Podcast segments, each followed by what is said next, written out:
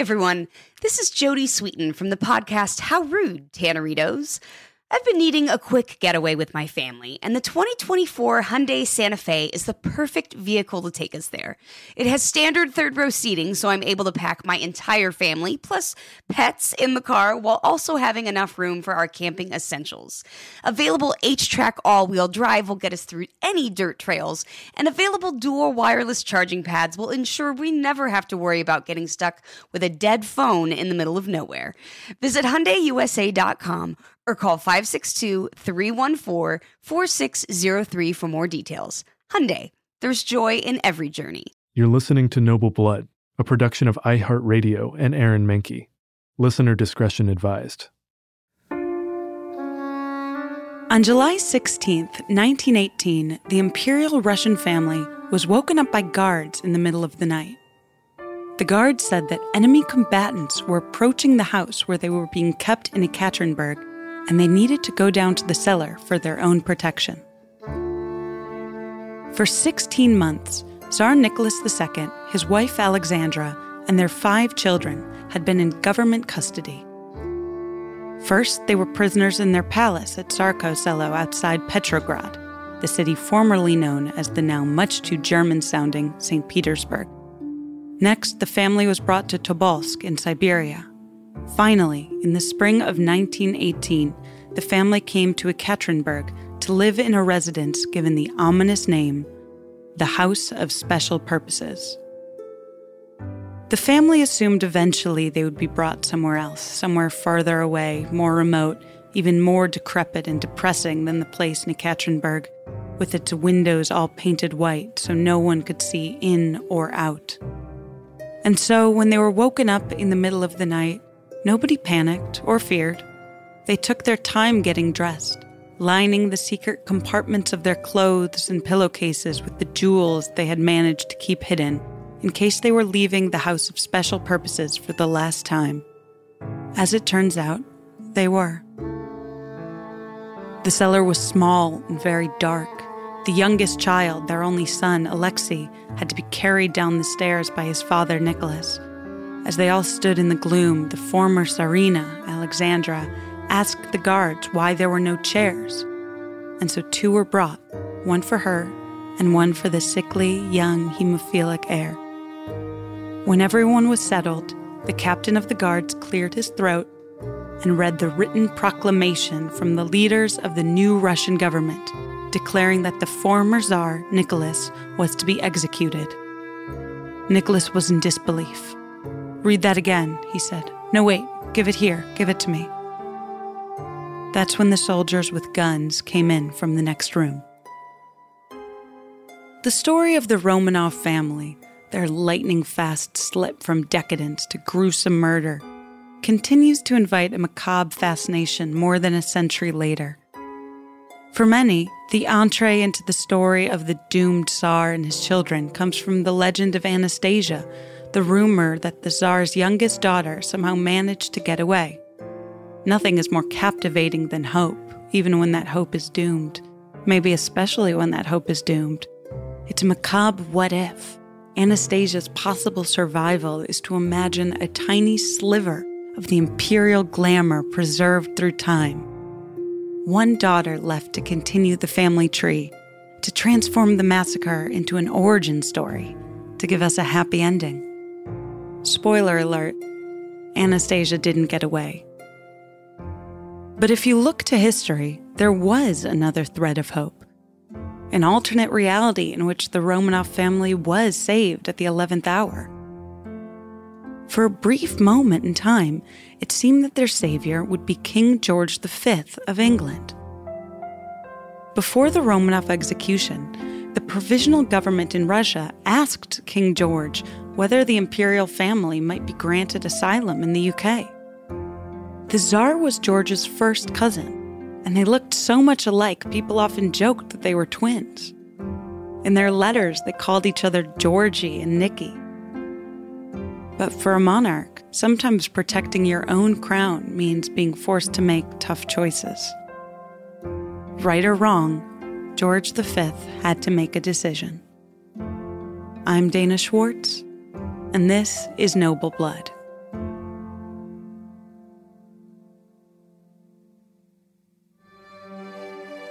The King and Queen of Denmark had two daughters, Dagmar and Alexandra. Dagmar married the future Tsar of Russia, and Alexandra married the oldest son of Queen Victoria. Both Dagmar and Alexandra did their queenly duties and had heirs the way they were supposed to. In Russia, Nicholas II. In England, the future King George V. They called each other Nicky and Georgie.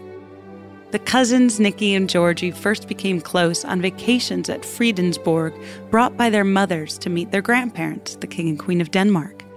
In 1883, they spent the summer there as teenagers. Nicky, Georgie, Georgie's younger sister Maud, who teased Nicky about his crush on the beautiful Alexandra of Hesse, his future wife. Maud made fun of Nicky for being shorter than Alexandra, who they all called Alecky. Georgie in England was cousins with Nicky on his mother's side, and cousins with Nicky's bride to be, Alecky, on his father's side. Both Georgie and Alecky were grandchildren of Queen Victoria. While the match between future Tsar Nicholas II and the German princess made sense, Queen Victoria wasn't too pleased about it. The state of Russia is so bad, so rotten, that at any moment something dreadful might happen, the Queen wrote to her eldest daughter. The wife of the heir to the throne is in a difficult and precarious position. And to Alecky's sister, Queen Victoria wrote, my blood runs cold when I think of her, so young, her dear life and her husband's constantly threatened, and will be unable to see her but so rarely. Oh, how I wish it was not to be that I should lose my sweet Alecky. But Georgie was pleased with the match, happy that after 10 years of pining, his cousin Nicky finally got the girl of his dreams to agree to marry him. Georgie went to Russia for the wedding of his two first cousins and wrote back to Queen Victoria with nothing but praise for his hosts. Nicky has been kindness itself to me. He is the same dear boy he has always been to me, the letter said. Russia was volatile, but at least Alecky was marrying a man who was young and handsome, and he was kind. If anything, he was too passive and malleable, too insecure and hesitant. Only in retrospect are the red flags lit in neon. But, you know, he was handsome, as a matter of fact, Nicky and Georgie were almost identical. The same blue eyes, same beard. They looked so much alike that when they were at events together, people and relatives would come up from behind with the wrong name. They were cousins who looked more like twins. But as it turns out, Queen Victoria was right about the volatility in Russia. After a protest in 1905 was brutally put down by the Cossacks and the Imperial Guard, the Tsar was given a nickname Nicholas the Bloody. The aristocracy represented indulgence and luxury so completely removed from the daily life of the common people that it might as well have been life on the moon. Around the world, public sentiment had completely turned against the Tsar.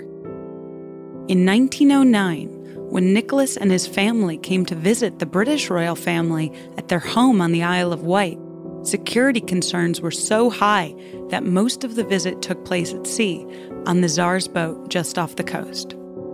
And the outbreak of World War I gave people even more reason to hate the Tsar's wife, Alecky, the German princess Alexandra of Hesse.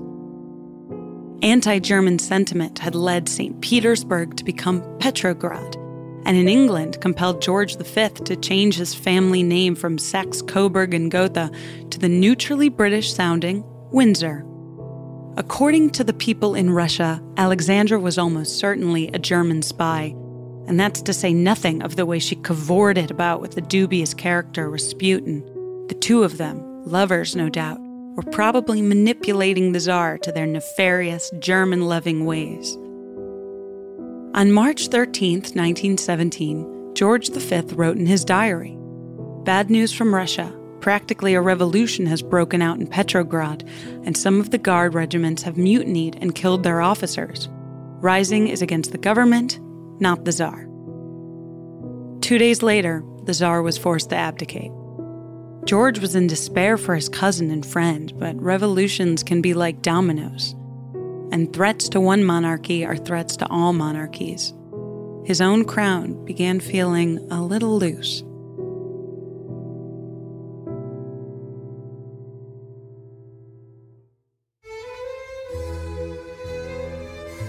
When George heard that the Tsar had been forced to abdicate his throne, he wrote his cousin a telegram. Events of last week have deeply distressed me. My thoughts are constantly with you, and I shall always remain your true and devoted friend, as you know I have been in the past. The provisional government in Russia never delivered it. After all, the telegram had been addressed to the Tsar, and no person of that title existed anymore. The imperial family presented a massive problem for the provisional government. On one hand, they wanted them out of the country, completely gone where they couldn't ignite mutiny or inspire loyalty. But the more extremist revolutionaries didn't want the former czar out of custody. They wanted his confinement, to put him on trial. They didn't want him to get away, literally or metaphorically. It was about this time when the provisional government's foreign minister, a man named Pavel Milyukov, approached the British ambassador and requested that the imperial family might be allowed to come to England. The British ambassador, Buchanan, equivocated.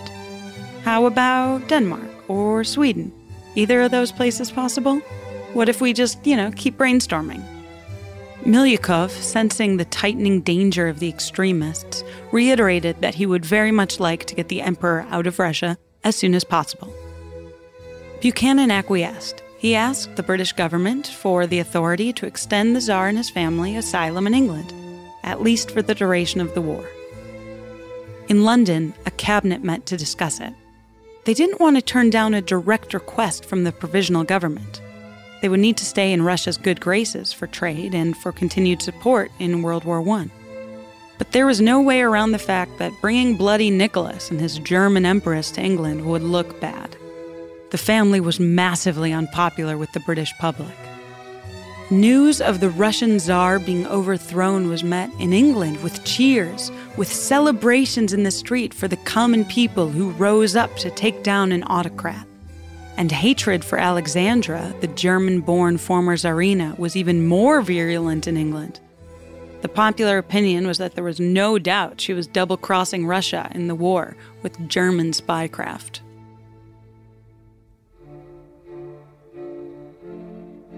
King George V had been the victim of a massive public outcry after he received members of the supposedly pro German Greek royal family. Hosting the Tsar and his wife would be nothing short of a PR nightmare. Plus, there were logistics to consider. Where would the Tsar's family even stay? The Prime Minister, Lloyd George, suggested one of the King's palaces. The King's private secretary, Stamfordham, rejected that proposal outright. He was there at that meeting representing the king, and he was fully aware how damaging the association between the Tsar and King George could be. All of the palaces were occupied, Stamfordham asserted. Well, except for Balmoral in Scotland, but that's a summer palace, and it would be totally unsuitable for the Tsar and his family to stay at at this time of year. Yes, of course, we can all see now, totally unsuitable for the imperial family to stay in a summer palace when they would soon be imprisoned in Siberia. Suitable palace available or not, it seemed impossible for the British government to turn down a direct request from the Russian provisional government. And so, reluctantly, Britain agreed that, in theory, the Tsar and his family could stay in the country. Just temporarily, just until the end of the war. But fortunately for the British government, as they fiddled with their cufflinks and received urgent imaginary phone calls, now it was the Russian government who delayed. The extremist Bolshevik faction was consolidating its power. Even as Milyukov wanted to get the imperial family out of the country, that was becoming more and more challenging. Any actual attempt to extradite the Tsar would infuriate the extremists. In the meantime, King George V reconsidered his own position. Britain was weary from the war and its many sacrifices, and socialism was becoming more and more appealing to the population. Anti royal sentiment was on the rise, and even George changing his family name to Windsor didn't quite convince the country of his patriotism or of his necessity. A guy living in a palace wearing a golden crown is never a popular image when a nation is barely struggling to make it through an endless war.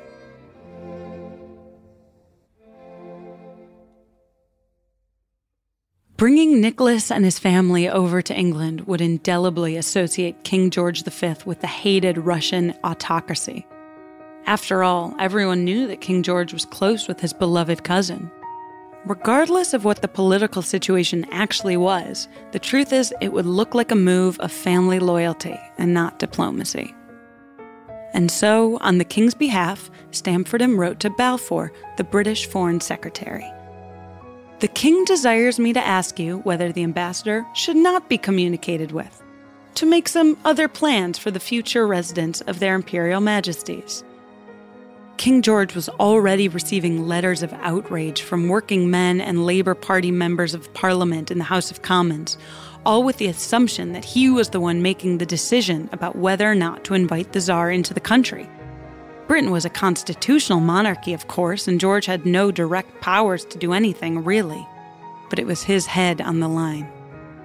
An article in the weekly journal Justice protesting asylum of the Tsar suggested that the invitation had already come from the British King and Queen.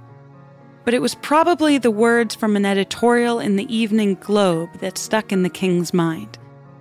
We most sincerely hope that if there really is any idea of inviting the ex Tsar and his consort to make their home in England, it will be abandoned. We speak plainly because we must and because the danger is great and imminent. The British throne itself would be imperiled if this thing were done.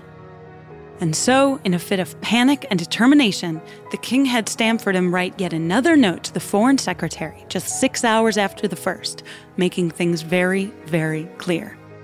The king, Stamfordham wrote, must beg you to represent to the prime minister that from all he hears and reads in the press, the residence in this country of the ex emperor and empress would be strongly resented by the public and would undoubtedly compromise the position of the king and queen, from whom it would generally be assumed the invitation had emanated. Stamfordham included the article from Justice in the note. The king loved his cousin, but the idea of Britain welcoming Nicholas the Bloody, let alone mounting an elaborate rescue to save him once the Russian government custody closed in, had shifted from merely awkward to insurmountable. It's ironic, in a sense. The only reason a king is a king at all is because of who his family is. But in a constitutional monarchy, a king's power is at the mercy of the people. Nicholas II was radioactive, and George needed to protect himself. He wasn't Georgie, he was King George V, and he put England and himself first.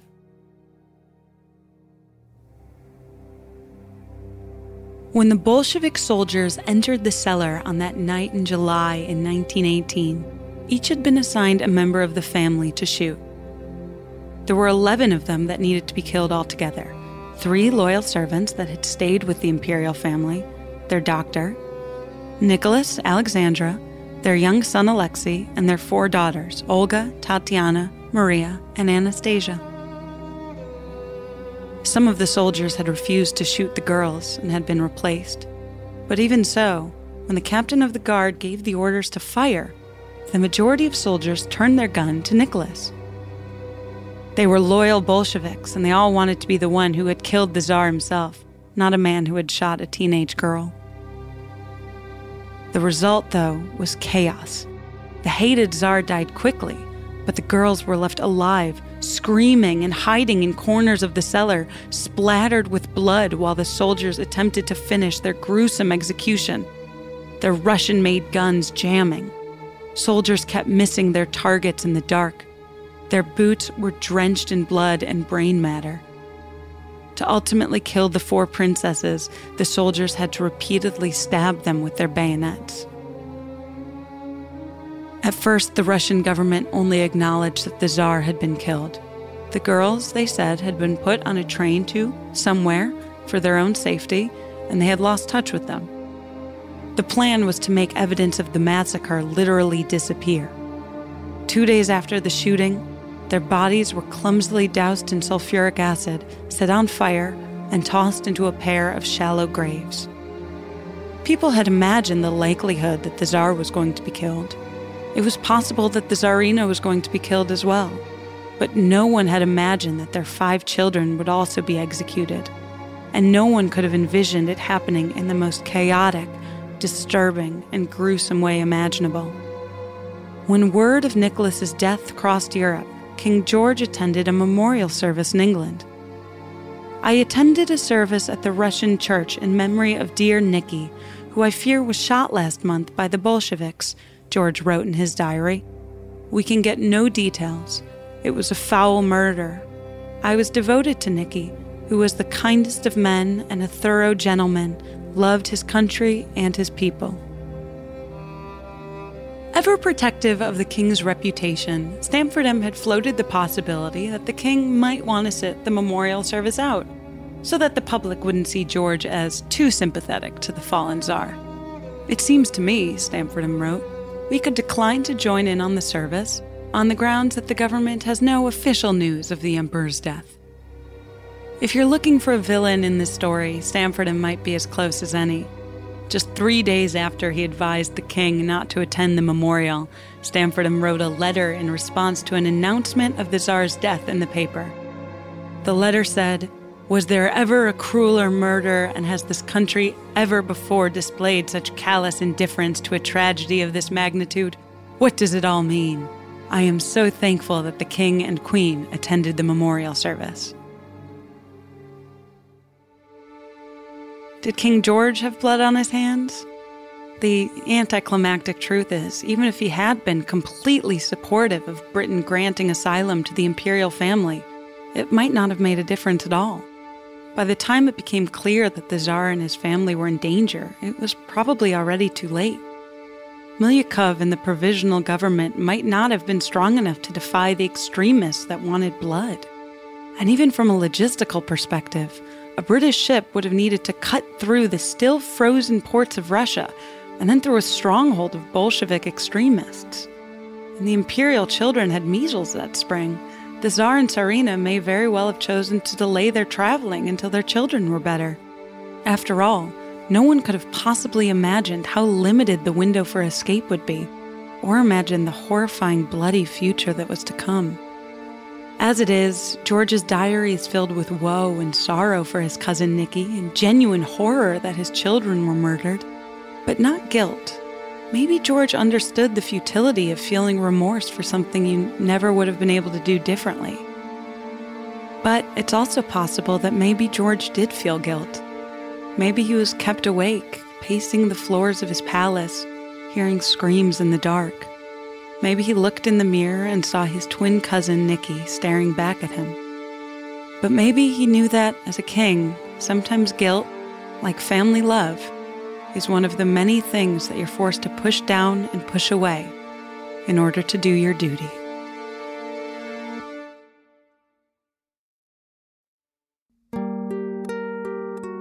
In the end, George V didn't completely abandon his Russian family. Stick around after a brief sponsor break to find out what happened next.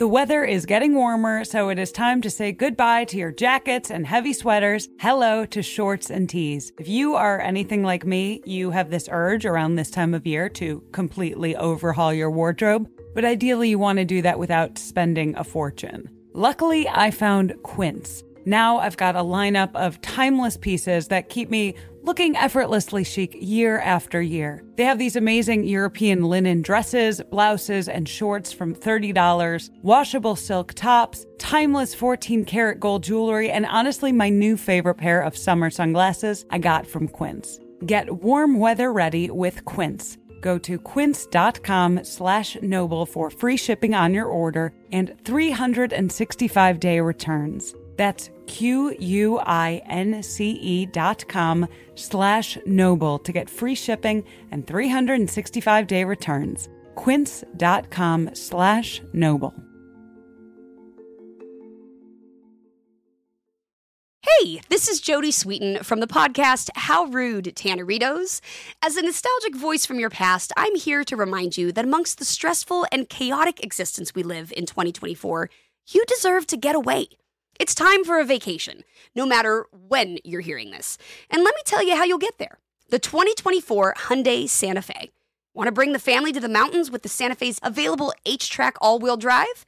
Well, It's got standard third row seating and available dual wireless charging pads for the kids who just want to stare at their phone and not talk to you. You know what I mean. Visit HyundaiUSA.com or call 562-314-4603 for more details. Hyundai, there's joy in every journey. Even after Nicholas II abdicated the throne, his mother, the Dowager Empress, and his sister, the Grand Duchess Xenia Alexandrovna, still lived in the relative security of a family house in Crimea. When they heard that the former Tsar and his family had been murdered, they refused to believe it. It was probably just Bolshevik propaganda. In the spring of 1919, King George V sent the British warship HMS Marlborough to evacuate the remaining Romanovs as the Red Army continued to creep closer to Crimea. The Marlborough took Xenia and the Dowager Empress across the Black Sea to Malta and then finally to safety in England, where the Dowager Empress, who had been renamed Maria Fedorovna but was born the Danish Princess Dagmar, reunited with her sister Alexandra, King George V's mother. And eventually, even the doomed Tsarina Alexandra's family made it to England. Remember Aleky's sister? She was the one to whom Queen Victoria had written with an eerie clairvoyance about how her blood ran cold at the thought of Aleky going to Russia. Well, Aleky's sister had a grandchild, a baby boy born as a prince of Greece and Denmark. He would go on to marry King George V's granddaughter and become Prince Philip, consort to Queen Elizabeth II.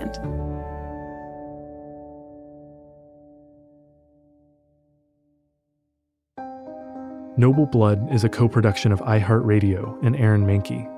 The show is written and hosted by Dana Schwartz and produced by Aaron Mahnke, Matt Frederick, Alex Williams, and Trevor Young. Noble Blood is on social media at Noble Blood Tales, and you can learn more about the show over at noblebloodtales.com. For more podcasts from iHeartRadio, visit the iHeartRadio app, Apple Podcasts, or wherever you listen to your favorite shows.